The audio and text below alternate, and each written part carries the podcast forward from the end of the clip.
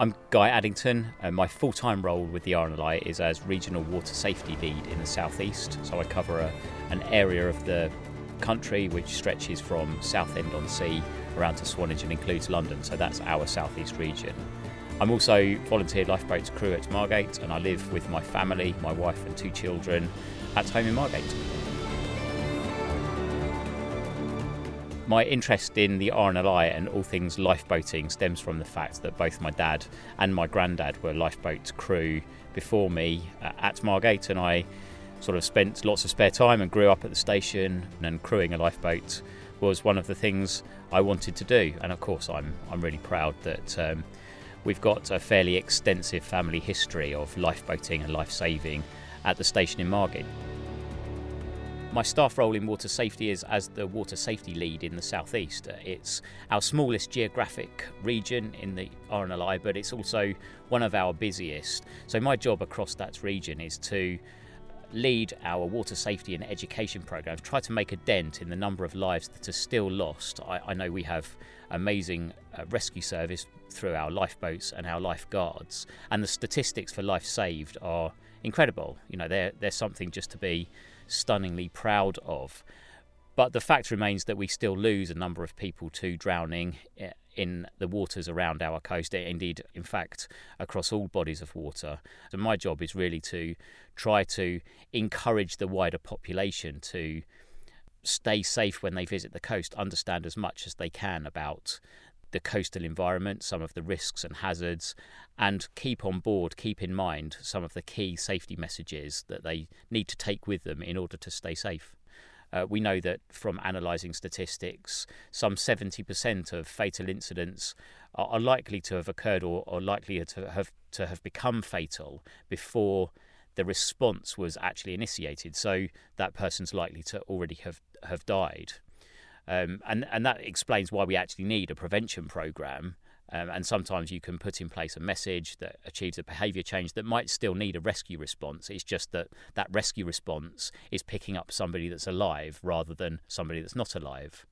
So we're looking to make those behavioural changes. And for the wider population, because we also know that around half of uh, in water fatalities are due to sort of an unforeseen circumstance. They are unplanned or unprepared entries into the water, and that might, might be as a result of following a dog into the water or trying to retrieve a mobile phone or a slip, a trip, a fall, something like that. But they're unplanned or unprepared entries.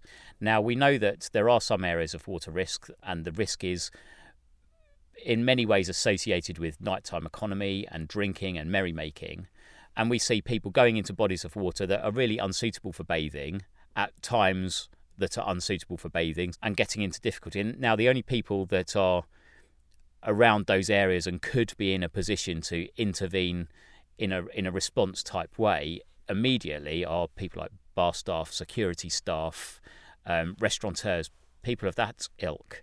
Um, and in many of the the sites that we're looking at, an actual emergency services response is often some time away. So the, the Waterside Responder Programme was conceived to give the people that exist around some of those locations and are, and are sober and in a good state to uh, to help out, give them some basic training to begin with why that particular piece of water is so undesirable to see somebody in, i.e., it's cold, it could be dark, there's lots of water movement. It's a really dangerous place to be. So we want to give people the information to perhaps dissuade somebody from doing something inappropriate, getting into an inappropriate area of water. We work closely with a, a host of partners, and there are a few particular individuals who are really keen to work alongside us to talk about water safety, and often they're related to the fact that they have lost somebody very close to them to the water and our Waterside Responder program was dedicated to the memory of um, of a man called James Edward Clark. Um, James is the son of a, a, a remarkable woman, Andrea Corrie, uh, who we approached, and actually she was delighted to agree to help us with a number of water safety initiatives. Um, she lost her son to the water in Kingston on Thames, in the uh, actually in the river in the River Thames and um, and has campaigned tirelessly ever since to make improvements to the the the water's edge, But I think more importantly is a sort of a staunch campaigner for um, improved water safety and has supported us a great deal in terms of some of our campaigns and messages. So yes, we were keen to um, dedicate the launch and formation of a program to her son's memory.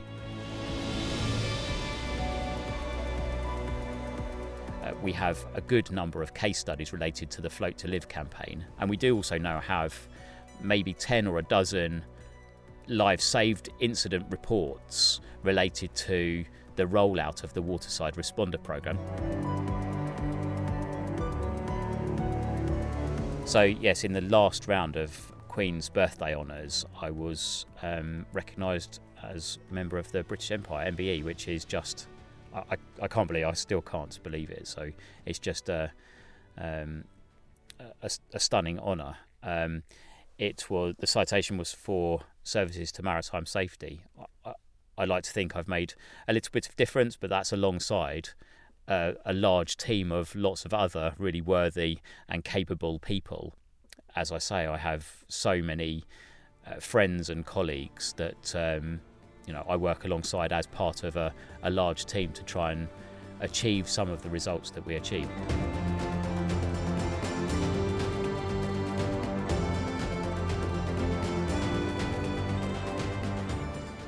Only this morning I introduced myself as uh, probably better known for appearing naked on YouTube.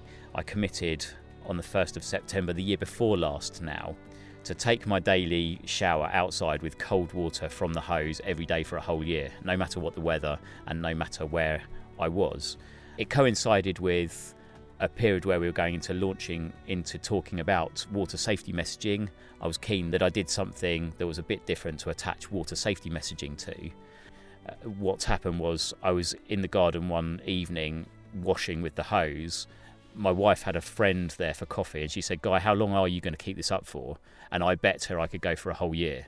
Uh, and and so the the challenge was born to shower outside with a hose every day for a whole year, and it became uh, logistically really challenging. I travel around for work a lot, so I found myself packing my hose connectors, a length of hose, the shower nozzle, and then my kits for filming because I've I've filmed it every day for YouTube to basically to prove I'd done it and also to have some material to fundraise with.